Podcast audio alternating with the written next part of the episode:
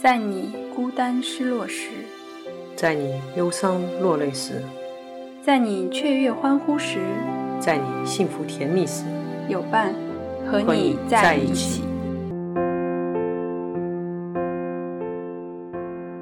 大家好，这里是有伴儿第一期，我是很喜欢说话，俗称爱唠叨的莫。我是很喜欢聆听，特别爱听莫唠叨的书。我们今天的内容是要介绍一下我们做这个节目的缘起，嗯还有愿景。为什么呀？啊，先从我自己说起吧。我是属于自己把自己掰弯的那种类型。从开始喜欢女生的时候，我会觉得很孤单，所以会去网络上找认同感。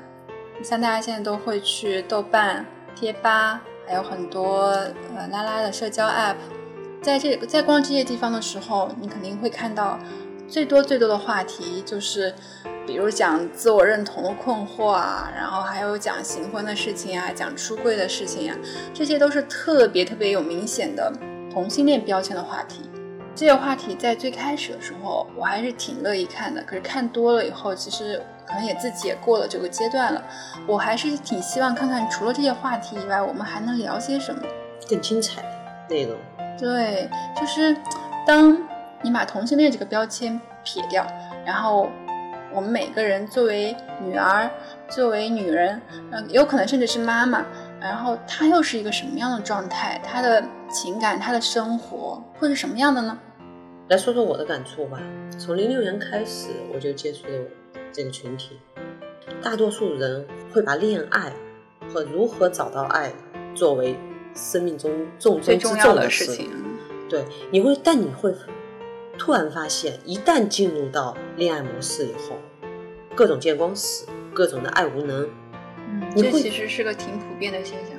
对，你会发现，相爱其实变得容易，但相处很难，因为发现好像没有市市面上没有任何一个既定的模式能够告诉你爱情应该怎么走才能长久，爱情怎么走才能够非常的健康。个人的差异非常大，家庭环境不同，我们的生活轨迹不同，工作也不一样。再加上相处是一个长周期的过程，一年、十年，可能是一辈子。十年，对，嗯，这就更难上加难。的确，相处是一件特别难的事情。嗯、我们在一起时间还算比较长吧。以前是觉得还有点经验，其实像你刚才所说的那样子，个人的经验可能并不能去给别人带来什么。对，所以呢，我们想，如果我们不能起指导作用的话，那我们不如去记录一下真实的生活，去看一下别的情侣们为什么能在一起这么长时间，或者说没有在一起的那些人，他们是为了什么，因为什么原因而没有在一起，出现了什么状况，我们可以去把这些东西展现出来。这也就回归于我们为什么要做这个节目的初衷，节目的初衷，因为就像你刚刚所说的，这位朋友都会有各种的情感困惑，嗯包括我们自己也会有我们的问题。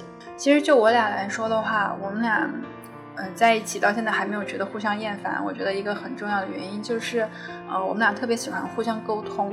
嗯，说沟通这件事情其实都很简单，嗯、我们也一直跟嗯、呃别的朋友们说，哎，你们要互相沟通啊，一定要沟通啊。但是说这件事情说起来很简单，但是真正做起来特别难。沟通和有效沟通，对，这就是一个很大的主题了，嗯，对，可以展开来这个我说了们可。以以后单独去讲一下。嗯嗯，我觉得就我俩来说的话，我嗯，沟通是一个能够帮助我们俩在一起很长时间的一个很重要的一个方法。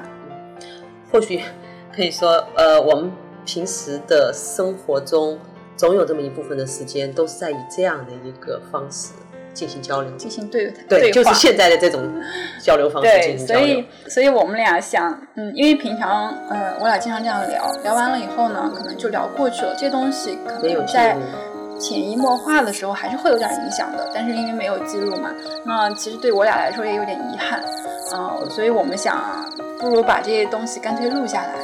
如果能对别人有起到一点点作用，那当然是好的；没有作用，也是我们俩自娱自乐的一个过程。嗯，我们还是非常期待能够和朋友一起来分享他们的一些生活片段。我们在一起这么多年以来，认识了很多呃有趣的好玩的朋友，他们中会有对爱情抱有美好幻想的少女，也会有历经沧桑的熟女，包括人人都爱的干练的美丽的御姐，或者像我们这样内心充满爱的猫奴啊狗奴，嗯，等等等等，形形色色各种各样的人。嗯。所以这里就说到了我们想要做这个节目的愿景，嗯，可能有一部分来说是我们两个人个人的谈话，嗯，也许是就某一个主题、某一个事件，啊，甚至可能是某一篇文章，嗯，去聊一聊，以我们的个人经验去聊一些想法，然后还会邀请各种各样的朋友过来与我们一起，呃，聊一下他们的生活状态、他们的情感故事。因为我最大的感触是，我们会和很多朋友进行一些比较深入的聊天，包括对一件事情的看法，对于感情的一些想法。在交流真实的经历中，我会发现有各种的火花，各种的思考的东西在里面。这些东西是远胜于你直接的去下结论，或者是做一些看别人去纯理论上面虚无缥缈的推测。这一期节目就到这里。好，大家再见。